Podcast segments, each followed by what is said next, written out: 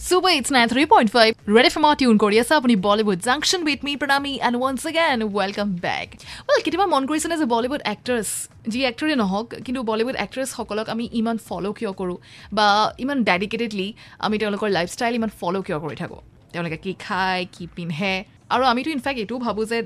তেওঁলোকৰ লাইফটো খুবেই ইজি বাট চাবলৈ গ'লে their life is not that easy যদি আপুনি লাইফষ্টাইলৰ ফালে মন কৰে কোনে কি বেগ ল'লে কোনে কি শ্বুজ পিন্ধিলে কোনে কি ড্ৰেছ বা আউটফিট পিন্ধিছে সেইটোৰ পৰ্যন্ত আপডেটছ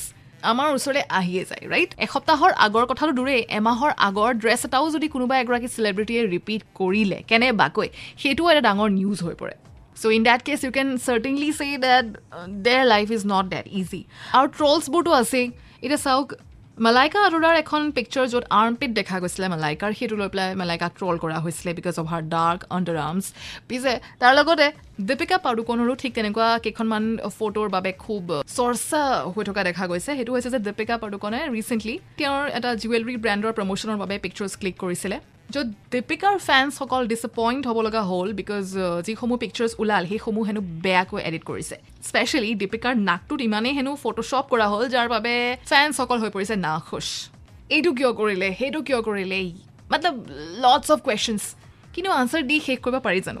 আল্টিমেটলি ভাল লাগক নালাগক ফটোবোৰটো ট্ৰেণ্ডিং আমিয়ে কৰোঁ right যিকি নহওক that was an exclusive Bollywood update which was connected with the pick up আৰু কনছ ৰিচেণ্ট পিকচাৰ্ছ পিছে এইখিনি এতিয়া আপোনাক টাটাই বাই বাই ক'ব হ'ল ফ্ৰম বলিউড জাংচন বিকজ এতিয়া সময় হৈ গ'ল ইউ টাৰ্ণ এক চক্কৰ গুৱাহাটীৰ লৈ আহি আছে আৰ জে পাহিয়ে বা যোৱাৰ আগতে আপোনাক কৈ থৈ যাওঁ you can stay connected with me through Facebook য'ত আছোঁ মই as Red F M R J Pranami মোৰ টুইটাৰ হেণ্ডেল হ'ল R J Pranami Red F M আৰু মোৰ ইনষ্টাগ্ৰাম হেণ্ডেল হ'ল R J Pranami so' see you that and it's a bye for now stay tune stay happy and please keep your city clean and of course have a great weekend 93.5 Red FM बजाते रहो